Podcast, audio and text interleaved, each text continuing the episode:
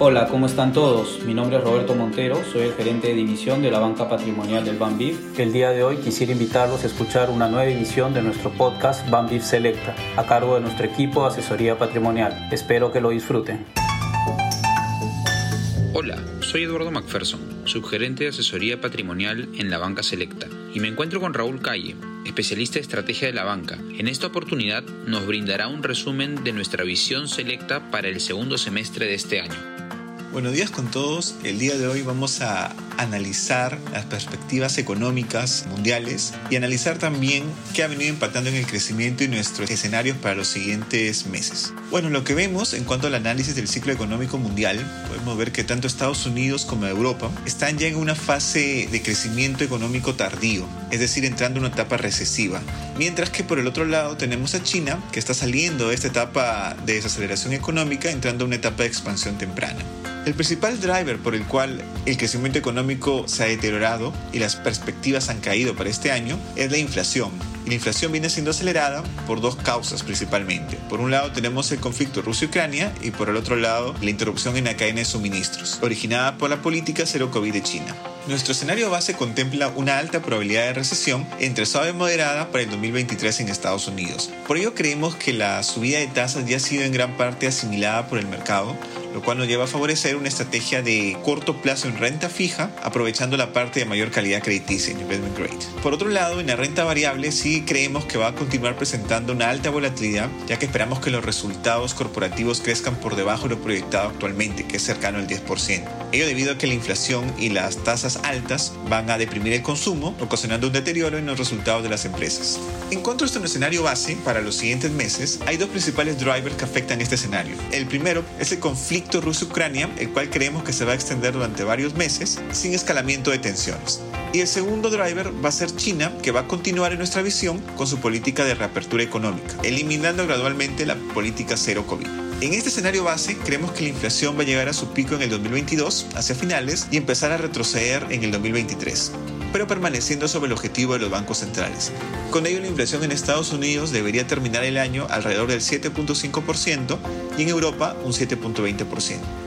En cuanto a la política monetaria, creemos que los bancos centrales mundiales continuarán con su ritmo de incremento de tasas al ritmo esperado actualmente, es decir, la Fed debería llegar a un incremento de tasas entre 3,25 a 3,50% hacia finales de año y el Banco Central Europeo entre 0,75 a 1%. En cuanto al crecimiento, sí creemos que el crecimiento se ha visto bastante afectado en los últimos meses y la proyección de crecimiento de Estados Unidos en este escenario base hacia finales de año sería entre 1.50 a 2%, Europa alrededor del 2,5% y emergentes alrededor del 4.20%, es decir, unas cifras mucho menores a las esperadas inicialmente. E incluso tenemos una visión un poco más pesimista con respecto al mercado, por el impacto que creemos que la inflación va a tener en el consumo principalmente.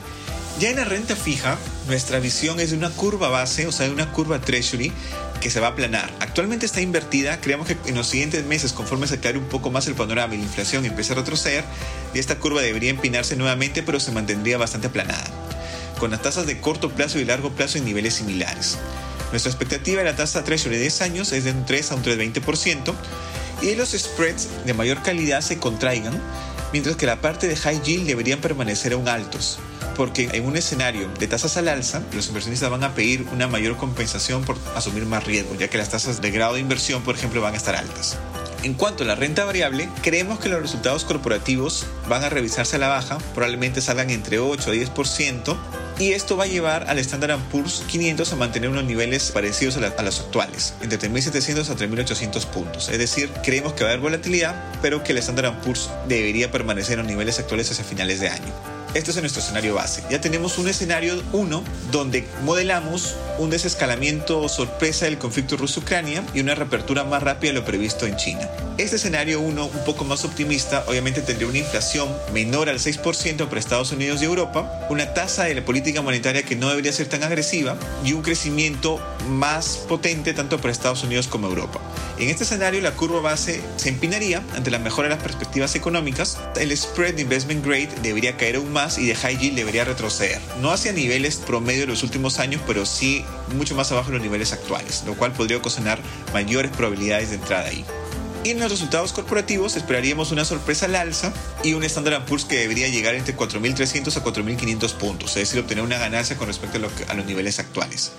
Y nuestro último escenario, el escenario 2, un poco más pesimista, vemos aquí quizás unas mayores tensiones en Europa debido al conflicto Rusia-Ucrania, lo cual podría provocar un corte total de suministro del petróleo y gas ruso hacia Europa lo cual obviamente impactaría con una inflación que llegaría por encima de los dos dígitos, por encima del 10%, tanto en Europa como en Estados Unidos, bancos centrales que tendrían que ser mucho más agresivos, un escenario recesivo también tanto en Europa, en Estados Unidos como en los países emergentes, un escenario recesivo en el muy corto plazo y una curva base continuando invertida, con spreads no retrocediendo, manteniéndose en los niveles actuales, lo cual dejaría las tasas aún en niveles altos, incluso subiendo más, y resultados corporativos cayendo muy por debajo de las perspectivas actuales, ¿no? llegando a un Standard Poor's a niveles entre 3.000 a 3.200 puntos básicos. Bueno, estos han sido nuestros escenarios con los cuales estamos proyectando. Nuestro escenario base, como lo comenté, es un escenario que sigue un poco las tendencias actuales de inflación retrocediendo pero manteniéndose alta en los siguientes meses, de una política monetaria más agresiva y de un crecimiento más conservador. Muchas gracias.